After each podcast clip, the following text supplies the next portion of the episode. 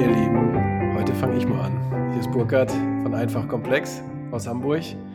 Ich hoffe, euch geht's gut. Ich hoffe, ihr hattet einen schönen Tag. Vielleicht seid ihr schon auf dem Sofa und hört entspannt oder ihr seid im Auto. Ich weiß es nicht. Auf jeden Fall machen wir heute eine sehr technische Folge. Also vielleicht nicht so viel nebenbei machen, wenn man es verstehen will, sonst wird es, äh, gibt es vielleicht nachher noch einen Unfall. Dafür will ich nicht äh, der Grund sein. Der arme Gerrit, deswegen mache ich heute die Einleitung, ähm, ist auch mit dem Thema völlig überfordert. Ich glaube auch viele andere. Es ist auch ein Randthema. Wir wollen auch mal eine kurze Folge machen. Aber ich finde, es ist trotzdem, was man mal gehört haben kann. Es geht heute um Finite State Machines. Was das genau ist und warum das irgendwie sinnvoll ist und wo das vorkommt, das erklären wir gleich. Aber jetzt will ich nochmal wenigstens dem Gerrit irgendwie mal ein Hallo schenken. Hallo Gerrit. Hallo Burkhard. Hallo ähm, liebe Zuhörenden. Du, ich habe mal geguckt und ich habe schon mal gesehen, dass eine State Machine auch eine Ampel sein könnte, ja. Und äh, wenn, wenn die rot ist, dann heißt es einfach halten, dann leitet sich daraus etwas ab. Und na, ihr kennt die Ampel, ich muss sie jetzt nicht weiter erklären, aber je nachdem, wie sie leuchtet, tut sie was anderes oder kann etwas anderes getan werden oder sollte etwas anderes getan werden. So viel weiß ich über State Machines. Und wie das jetzt mit äh, Computern, IT und Software in Verbindung gebracht werden kann, ja, da ähm, musst du uns weiterhelfen. Ja, ist klar, Gerrit. Ja, ich habe eben State Machines irgendwie rausgesucht als Thema, weil ich das irgendwie, kurze Anekdote, warum überhaupt und so. Ich habe in meinem Leben viel mit Hardware-Software-Interaktion gemacht und wenn man bei der Hardware irgendwie ist, da, da ist ja die Welt nicht ganz so einfach wie in der Software, weil ich ähm, die Ressourcen normalerweise sind halt irgendwie viel sparsamer. Also ich habe ja keinen, ich habe ja nicht so einen riesen Rechner irgendwie in so einem kleinen Motorcontroller oder irgend sowas. Ich musste also mit meinen ganzen ähm, Computing und, und, und Speicher und Ressourcen einfach viel, viel vorsichtiger umgehen. Ja. Und trotzdem manchmal aber komplexe Dinge irgendwie ähm, ausdrücken. Und ähm, da haben sich halt schlaue Köpfe äh, viele Gedanken gemacht, wie man das irgendwie gut und effizient hinkriegt. Mit, vor allen Dingen mit wenig Speicheraufwand und wenig Logikaufwand. Und ähm, dazu gehören halt auch dieses Konzept der State Machines. Und ähm, was ist denn überhaupt eine State Machine? Ja, also wenn wir über State Machines sprechen, dann sind wir oft ähm, ganz nah bei Hardware. Also Ampel ist schon ein gutes Thema, Gerrit. Oder ich, ich will heute mal so ein Beispiel reinbringen, ähm, CD-Player zum Beispiel, ja. Also in so einem CD-Player, wenn man den ähm, kennt man vielleicht noch von früher, heute gibt's ja keine CD-Player mehr. Deswegen ist vielleicht gar nicht. Aber es ist, ähm, ja, ist halt ein bisschen älteres Beispiel, macht ja nichts, ja.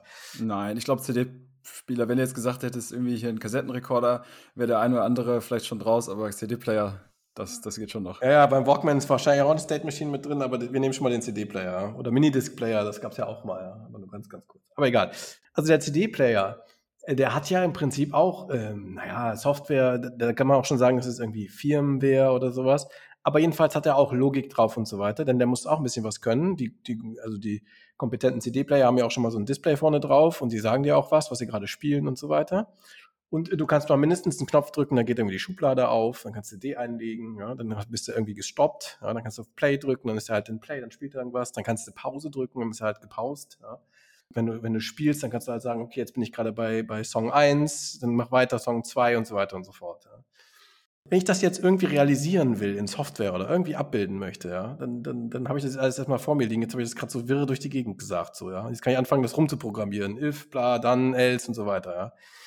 Und das versucht man halt genau zu vermeiden, dass das irgendwie Spaghetti-Code wird, indem man bei State Machines sich erstmal überlegt, welche States, also welche, welchen Status kann meine mein Objekt, sag ich mal, also jetzt in dem Fall, wir machen mal einen CD-Spieler überhaupt annehmen. Ja? Was sind die grundsätzlichen Zustände, die, die Zustände, die er haben kann? Ja? Und eine State Machine beschreibt eigentlich den Lebenszyklus oder die, ja, eine Lifeline quasi eines Gegenstandes in Form von Zuständen. Ja? Also bei dem, bei dem, bei dem, wir gehen das mal durch, bei dem CD-Spieler hätte ich zum Beispiel einen Zustand leer, empty, ja? wenn ich keine CD drin habe.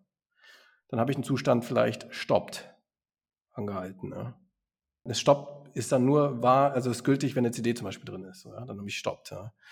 Oder ich habe einen Zustand open, dann ist das Fach halt offen. Ja. Und dann habe ich einen Zustand paused, dann habe ich auf Pause gedrückt. Ja. Und dann habe ich den Zustand playing, er spielt gerade ab.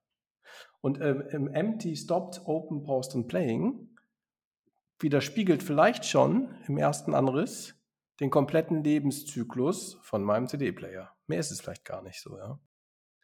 So, und dann jetzt in der Finite State Machine, das ist ja, im Prinzip ist das eigentlich nur ein Design-Pattern auch, also das ist jetzt noch nicht Code, aber es ist eine Art und Weise, über Sachen zu sinnieren, die kompliziert sind. Dann male ich mir die und ähm, da gibt's, das ist tatsächlich so krass formuliert, das muss man ja auch wissen. Also Informatik studierst du ja auch nicht im Vorbeigehen, das ist ja auch nicht nur irgendwie alles Schredder. Da gibt's auch vieles, was man wirklich hart lernen muss, zum Beispiel UML, das ist eine ich glaube, es heißt Unified Markup Language, das habe ich schon wieder vergessen, das war zweites Semester oder so. Und UML, ähm, da gibt's ganz viel, da gibt's so Diagramme. Ne? Also Gerrit, du kennst, glaube ich, äh, auch Diagramme, UML-Diagramme, aber es gibt so diese typischen, wie heißen die, diese, jetzt gleich mich mal auf, diese bis So Ablaufdiagramme meinst ja. du wahrscheinlich? Genau, Ablaufdiagramme. Aber UML heißt äh, Unified Modeling Language. Ja. Danke für die Korrektur, ja. Nichts mit Markup. Genau, du meintest wahrscheinlich Ablaufdiagramme, ne? wann welcher State ist und wie lange. Äh, eine Zeitkomponente noch mit drin. Ja, genau. Und das kennen vielleicht unsere Zuhörer auch schon mal. Das gibt es ja, glaube ich, in PowerPoint manchmal Integrationen für solche Dinger so, ne? Und dann habe ich so, und dann habe ich verschiedene äh, Grafikelemente, ne? Irgendwie Kreis ist das und ein Diamant ist irgendwie das und dann habe ich Pfeile und so weiter und so fort. Ja? Genau. Und, und, und, und diese, diese Modellierung, die existiert halt auch für State Machines. Und ich modelliere quasi States mit einer, mit einer Ellipse und mal die erstmal auf. So, und wenn ich jetzt die ganze Logik dazu ähm, evaluieren will, dann brauche ich noch ein bisschen mehr. Dann habe ich sowas wie Events. Und die Events, die lösen quasi oder auch nicht, das sage ich gleich, die, ähm, aber die sind quasi ein Trigger, um dieser Finite State Machine zu sagen, okay, beweg dich doch mal von dem State, auf dem du gerade bist, in den nächsten. Ich sag mal, wir haben jetzt empty, open, stopped und paused. Und jetzt kommt zum Beispiel das Event ähm, ja, nehmen wir mal CD, CD detected. Also ich mache den gerade an, slash ein CD drin. Ja? Dann bin ich vielleicht in einem State empty, in dem das, das der erste ist, braucht immer einen initialen State. Wenn ich quasi den Strom anschließe und das Ding startet, dann muss quasi die Software wissen, okay, wo, wo bin ich zuerst? Wo fange ich an zu gucken? Ja? Das, könnt, das markiert man mit so einem, mit so einem Pfeil, mit so einem Punkt und das ist ein Pfeil und der zeigt dann quasi auf den ersten State. Ja? So, und dann, und dann, und dann kommt zum Beispiel das Event CD detected. Ja, also, oh, da ist ein CD drin, so, ja. Und dann macht CD Detected einen Übergang von, und das male ich jetzt auf quasi mit Pfeilen, von leer nach stopped. Von empty nach stopped, weil es soll nicht gleich anfangen zu spielen. Das wäre, glaube ich, nervig so. Ja? Also du machst den an und dann gleich machst du gleich Rams, weil, der, weil dein Sohn hatte den noch irgendwie auf 12 das Volume aufgedreht am Verstärker, so, das ist blöd. So, da. Also du kommst erstmal in Stop, dann kannst du nochmal ganz kurz gucken, was ist los. So, ja? Genau. Und ähm, jetzt, das ist auch formalisiert. Also du bist also in einem Source State, sagt man. Das ist dann der Empty State in dem Moment. Und dann kommt ein Event an und dann wird programmatisch in, ist vorgeschrieben, wenn ein paar Sachen geguckt. Also Event kommt, in dem Falle CD erkannt. Dann kommt ein sogenannter Guard. Also der ist einfach nur, der gibt quasi nur raus Ja oder Nein. Da kannst du dich irgendwie nochmal schützen, irgendwie in den nächsten State zu gehen oder nicht, je nachdem. Dann, wenn, wenn der Guard sagt, okay, wir machen das Event, dann ist vorbei, dann verlässt du auf jeden Fall den State. Dann wird ein dem Source State, also dem, in dem Fall dem Empty State zugeordneter Teil ausgeführt, nämlich on Exit, also beim Verlassen des States machst du das. Ja. ja. Dann kommt eine, ein weiterer Hook, nennt man das auch, das ist die Transition, also auf dem Weg zwischen Source und Target, also genau zwischen Empty und Stopped, machst du das hier. Ja. Und dann kommen wir in den Stopped State rein, dann gibt es wieder einen, einen, einen, quasi einen Callback oder einen Hook. Das ist der Entry State. Das ist dem aber dem, dem schon dem, dem Stopped State zugeordnet. Ja? Also on Entry von Stopped machst du das. Und dann bist du in Stopped gelangt. Ja? Und dann ist wieder Ruhe. Ja? Also was ich sagen will, ist, dass im Prinzip, und das ist auch wichtig für die Sparsamkeit, für Green Computing und alles so weiter, Batterieverbrauch, ja. Also ich, so eine State Machine, so in der hardwarenahen Programmierung, sitzt erstmal auf einem State, zum Beispiel empty, und macht auch nichts mehr dann. Ne? Da passiert auch nichts, da wird nichts gerechnet. So weiter. CPU, alles ist quasi fast tot. Ja. Das Einzige, was das tut, ist auf Events zu horchen. Ja. Die kommen dann quasi ziemlich nah drumherum. So, ja. Und wenn ein Event kommt, dann wird noch geprüft, kann ich das wirklich abschießen jetzt gerade oder nicht? Und wenn ich das abschieße, dann geht eine sehr standardisierte Abfolge von, äh, von Aufrufen vor sich, nämlich Verlassen des Source States, im Übergang sein, reinkommen in den Target State und dann bin ich drin im Tageszelt und dann ist wieder das System Ruhe, ja, Feierabend, bis das nächste Event kommt. Ja. So. Dann gebe ich also eigentlich, gebe ich jetzt meinem Programm, du hast jetzt in dem Fall eine Firmware genommen, also eine hardware-nahe Software, eine gewisse Struktur, um sehr performant oder sehr ressourcenschonend zu laufen letzten Endes, oder? Ja. Und äh, es hat einen zweiten Grund. Ne? Also jetzt kannst du das also wenn, ich, wenn wir jetzt mal das aufmalen würden, jetzt würde ich am liebsten den, den unseren Zuhörern so ein Bild zeigen, ja. Also in hast du schon mal gesagt. Ja, genau, habe ich schon mal gesagt. Das ist, äh, ja. Geht Aber ich muss halt viel reden, da macht auch nichts. Ich trinke zwischendurch noch einen Schluck. Ähm, also wenn man es aufmalt als, als UML-Diagramm, als Modeling-Diagramm, dann sieht man es schön so, ne? Dann sieht man die Bobbles, Empty, Stopped, Open, Paused und so weiter. Das ist erstmal cool, um, also das, das ist schon mal ganz gut, äh, weil da, damit kannst du ja auch hingehen zu deinem Chef und sagen, guck mal, ich habe hier irgendwie die Hardware so und äh, ich glaube, so müssen wir die modellieren. Ja? Und dann legst du dem so einen Zettel hin, das kann der halt verstehen. Ja? Und dann sagt er dir so, dann sagt er dir, ah, nee, du hast hier was vergessen, das kann ja noch in dem State sein. Oder was passiert denn, wenn das Event noch passiert? Das ist noch nicht auf deinem Diagramm mit drauf und so weiter. Ja? Es ist halt eine Art und Weise, die Komplexität eines Lebenszyklus eines Dinges, das du in Software ausdrücken willst, greifbar zu machen, grafisch, ja. Um es anderen zu erklären, um es dir selber klar zu machen und so weiter. Das ist gar nicht so unwichtig, so, ja. Ist, denn, denn, denn Software passiert ja sehr abstrakt, ist fast wie Komponieren manchmal. Ja? Wenn du es nie aufschreibst, dann sind das irgendwelche abstrakten Sachen, die du da mit den ganzen Objekten okay. und so weiter. Und das, das ist wichtig. einmal so, ne? aufgeschrieben, aber dann hast du es noch nicht implementiert. Das schon auch im Code wieder, würde ich. Also genau, und das will ich, genau, da, da wollte ich drauf hinaus. Ah. Du kannst es nämlich noch anders aufschreiben, ein bisschen formalisierter, und das nennt sich ein, also ein sogenanntes Transition Table. Das ist quasi eine richtige Tabelle. Und die hat folgende Felder: Source State, Event, Exit, Transition, Entry und Target. Das ist quasi, das sind oben die, die, die, die, die, die Headers, die Columns, so, ja. Die Tabelle wird beliebig lang und äh, nach unten in den, in den Zeilen ähm, beschreibst du quasi die Übergänge, immer von Source nach Target, Source Target. Ja. Also würden wir quasi eine Reihe in dieser Tabelle würde sein von Empty nach Stopped. Ja. Und dann schreibst du in dieser Tabelle quasi auf alle Funktionen, jetzt sind wir bei der Software, alle Funktionen, die, die aufgerufen werden müssen, bei diesen, bei diesen Ein Einschrittspunkten, die ich gesagt habe, ja. On-Event, On-Guard, On-Exit, On-Transition und On-Entry, ja. Dann kannst du quasi diesen ganzen Tabelle, die kann man quasi im Code, ist in C++ gibt es eine tolle, das ist jetzt richtig nerdig so, ja. Aber es gibt, es gibt hier eine, ich habe die auch tatsächlich schon mal benutzt, das, äh, also es ist jahrelang her, aber beim XFL, wo wir auch so sehr hardware Sachen gemacht haben, da haben wir das tatsächlich gemacht. Und da kannst du mit C++ diese Tabelle quasi mehr oder weniger hinschreiben, so wie ich es gerade gesagt habe. Und das kompiliert dir das C++ so hin und ruft dann die Funktionen auf. Das ist extrem krasser Krams. Und das, und das noch krasser ist, dass das quasi der Compiler quasi, also der, der das Programm erstellt, der macht dann schon die Logik, der gießt die quasi in höchster Geschwindigkeit direkt hin. Das wird gar nicht mehr zur Laufzeit evaluiert, das ist quasi schon im Code festgegossen, so, ja. Und damit kriegst du diese Performance, die du dann brauchst, ja. Denn wir hatten auch schon mal eine Folge, wenn wir, wenn wir, wenn wir Steuerung, also wenn wir im OT-Bereich sind, wenn wir Steuerungen machen wollen in Echtzeit von bestimmten Maschinen, dann haben wir keine Zeit zu verlieren. Ja? Alles, was noch evaluiert werden muss im Code, was du hättest schon vorher ausdrücken können, und das ist es nämlich, State Machines, du hast ja vorher schon Gedanken gemacht, was geht, ja. Das, da musst du nicht im Code nochmal lange überleben. Es passiert halt immer ganz dezidiert und explizit das, was du da angegeben hast. Ja? Bin ich in dem State und kriege das Event, dann gehe ich zu dem State. Ja? Bin ich in dem State, kriege das andere Event, dann gehe ich zu dem anderen State und so weiter. Also eine extrem formalisierte äh, Art und Weise, den Lebenszyklus eines Objektes, eines Dinges, vielleicht sogar eines Stück Softwares auszudrücken. Und dann bewege ich mich einfach durch die States. Und so ein Ampelsystem ist zum Beispiel ein guter Fall. So, dann kriege ich irgendwie, kriege ich irgendwie ein Event von der Zeitschaltuhr so.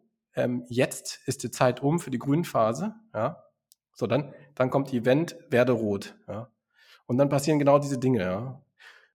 Und ähm, ja, mehr ist es eigentlich schon nicht so. Ne? Das ist also die Komplexität kommt dann natürlich bei, ähm, also das Ding hat irgendwann ein Ende, sage ich mal. Wenn so ein, wenn so, so ein Lebenszyklus oder so ein Ding zu kompliziert wird, dann macht es keinen Spaß mehr, das so auszudrücken.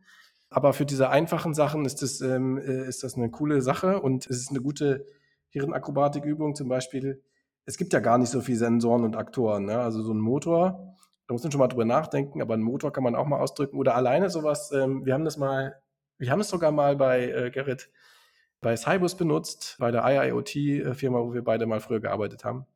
Da hatten wir, ähm, ja genau, da hatten wir beschreiben wollen, ob eine Verbindung besteht oder nicht, ja, oder wie der Zustand ist, ja, zu einem, zu einem Stück Hardware.